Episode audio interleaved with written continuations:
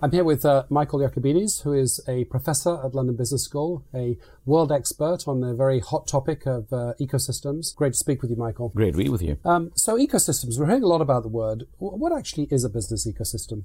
Well, the problem is that there are too many definitions for it, and I think that there's more confusion than clarity. So ecosystems have been used to refer to absolutely everything, uh, but I think that it's useful when you start looking at collaborating sets of firms that need to come together to create a joint product or service offering. And is that a new thing? Is there clearly there's a there's a, a great popularity around using the concept of ecosystems, but if you strip away all of the hype and confusion, is is there anything uh, new going on there? There is something that is new. The thing that is new is the extent to which ecosystems are more important than traditional firms are today. And the reason is that you can do new combinations that were not feasible before. Have we seen things that operate like ecosystems? Yes, we have.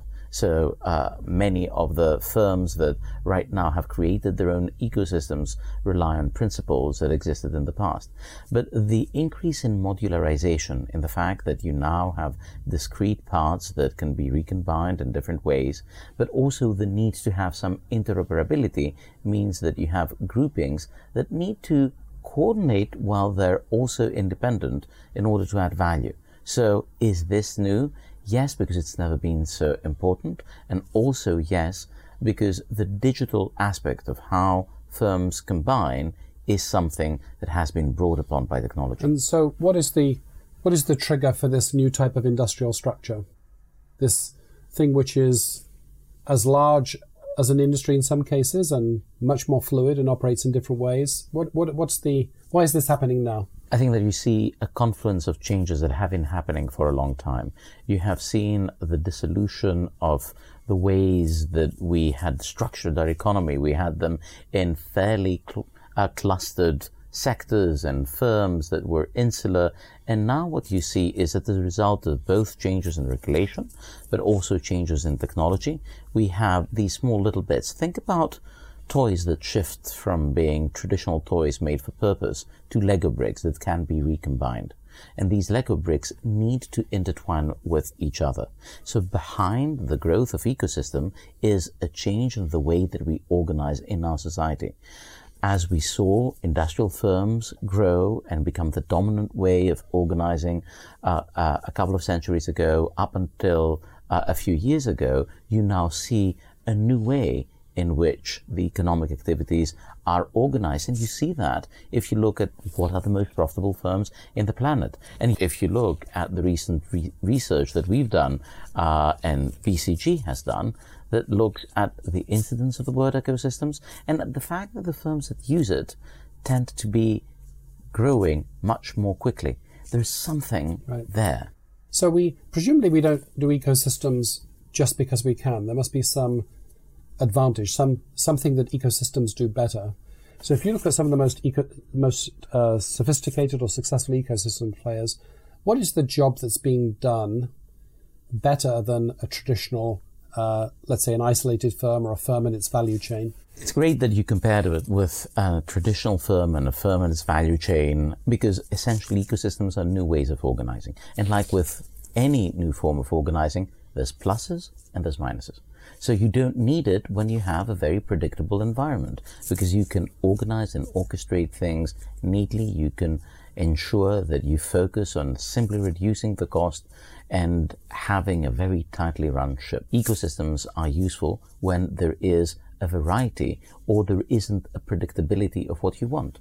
Think about ecosystems that you use day to day. Think about the fact that if you use your phone, you want to get an app, but I as the owner of this ecosystem or this platform. If I'm Android or if I'm Apple, I don't know which part of this variety is going to work for you. Neither am I good in producing all this variety. Because I'll tell you what is the other catch that we have when we see these ecosystems grow and span more and more areas. You cannot have one firm that is able to cover all of these different areas that need to come together to give you the so if I, if I check that I understand what you're saying, Michael, you're saying that uh, ecosystems are very good at giving you the flexibility to deal with uncertainty, and creating combinations of things that you couldn't anticipate that you need other people's capabilities to execute against. So those are some of the things that ecosystems are good at. Absolutely, and also that they don't need the assets, not just the capabilities that you develop. Essentially, the ecosystem play is one that allows you to partner with other companies that share both in the provision of uh, the effort and the creation of these new ventures and the splitting of the revenues, which is, will. Is that connected with the idea of super companies? So some some people have pointed out that there's a there's a, a, a minority of companies that are doing terrifically well compared to other companies, especially on the metric of return on tangible assets. They appear to have uh, good growth and profits on a very light asset bases. Is, is, do you think that's at all connected with the ecosystem phenomenon? Uh, absolutely, because essentially, when you see many of these companies, what they do is that they manage to take some positions that occupy the bottlenecks and they are the connectors between a number of other firms.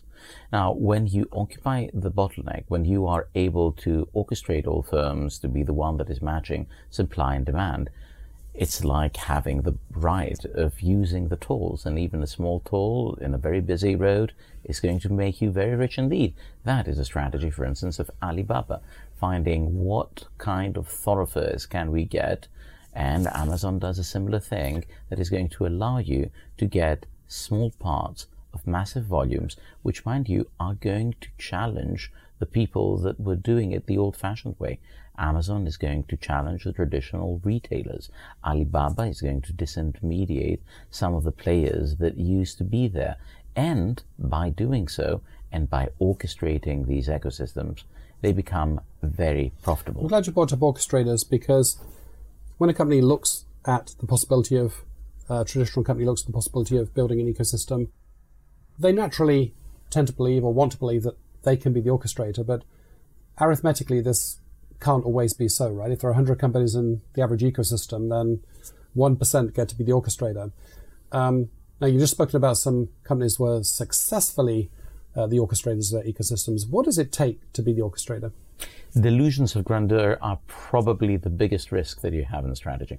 And one of the biggest problems is that uh, companies see the strategies of firms that are particularly strong because of strong IP, because of strong network position, because of the fact that they have an unparalleled set of pre-existing assets, and then say, let me emulate that. Now, saying that you're going to try to emulate the uh, tactics of one of the best basketball players is not going to make you the best basketball player. Right. But what, what, what would? You know, if you were understanding how basketball is played. So. I think that the problem is that we are w- changing, and the world is a world which is increasingly mediated by ecosystems. Being able to understand what the best possible role that you have in this world is much better than deluding yourself into believing that you will be the Google or the Facebook or the Uber of. Yes. I see countless entrepreneurs, people who are come from medium-sized companies, small-sized companies, and sometimes companies that are older, somewhat cash rich, but absolutely nowhere close to the technological leadership in their sector that think that all they need to do is announce to the world that they will. So, on average, you think we should be thinking more about how to be a profitable complementer in somebody else's eco- ecosystem than automatically assuming that we can be the orchestrator of an ecosystem we dream up?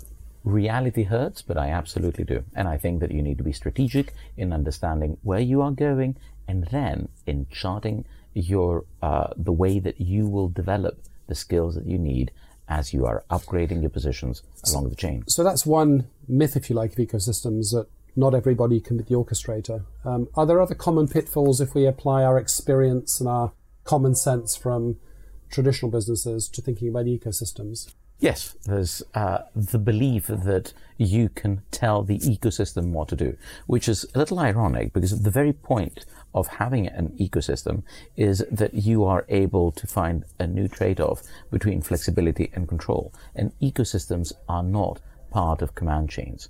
You need to learn to live with a fair amount of both ambiguity and the fact that these are not your employees, these are not your subordinates, and that you need to get the uh, ecosystem participants to agree to you.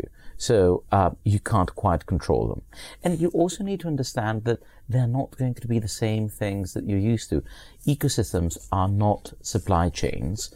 Uh, neither uh, are they the total opposite. They are not entirely open so that anyone can come in.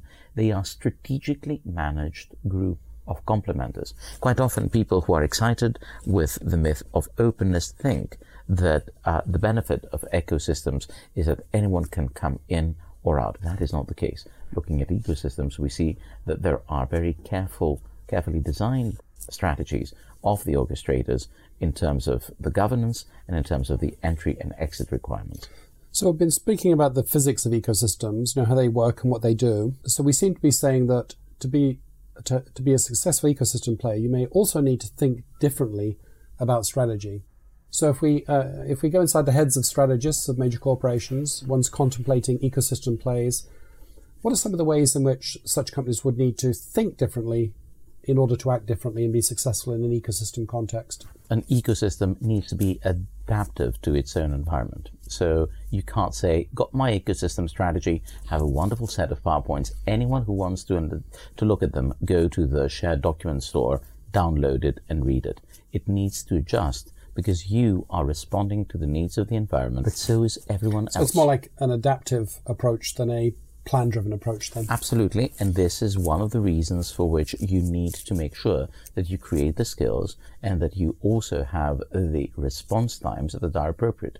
So if you were a part of a traditional industry with long cycles, take automobiles, if you are used to development cycles that are about three years in order to build a new car, and you now move into mobility services. Services have extremely fast cycles where you have much smaller bets, where you have much more rapid developments, where you need to be making decisions and changing your decisions a few weeks at a time.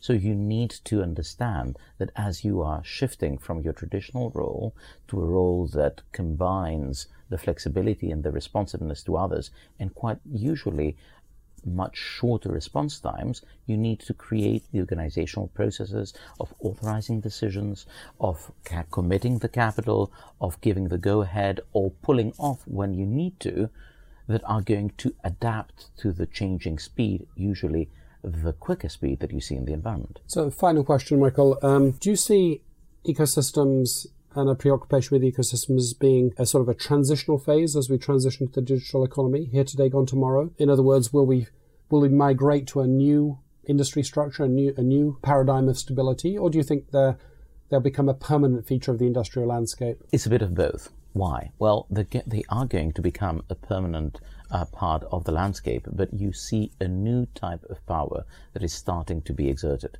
And that's a problem not only for companies, but also for regulators and for politicians. One of the uh, ways that we use to think about market power is about the extent to which, for instance, a merger would increase or reduce the prices in the focal market. This is the welfare criteria that people in antitrust have. And if you look at Amazon, Amazon has not gone afoul of any of these rules because it has not raised prices. On the other hand, it is exerting a remarkable amount of power over the rest of the participant in its ecosystem. Well, thanks very much, Michael, for sharing your insights with us today on ecosystems.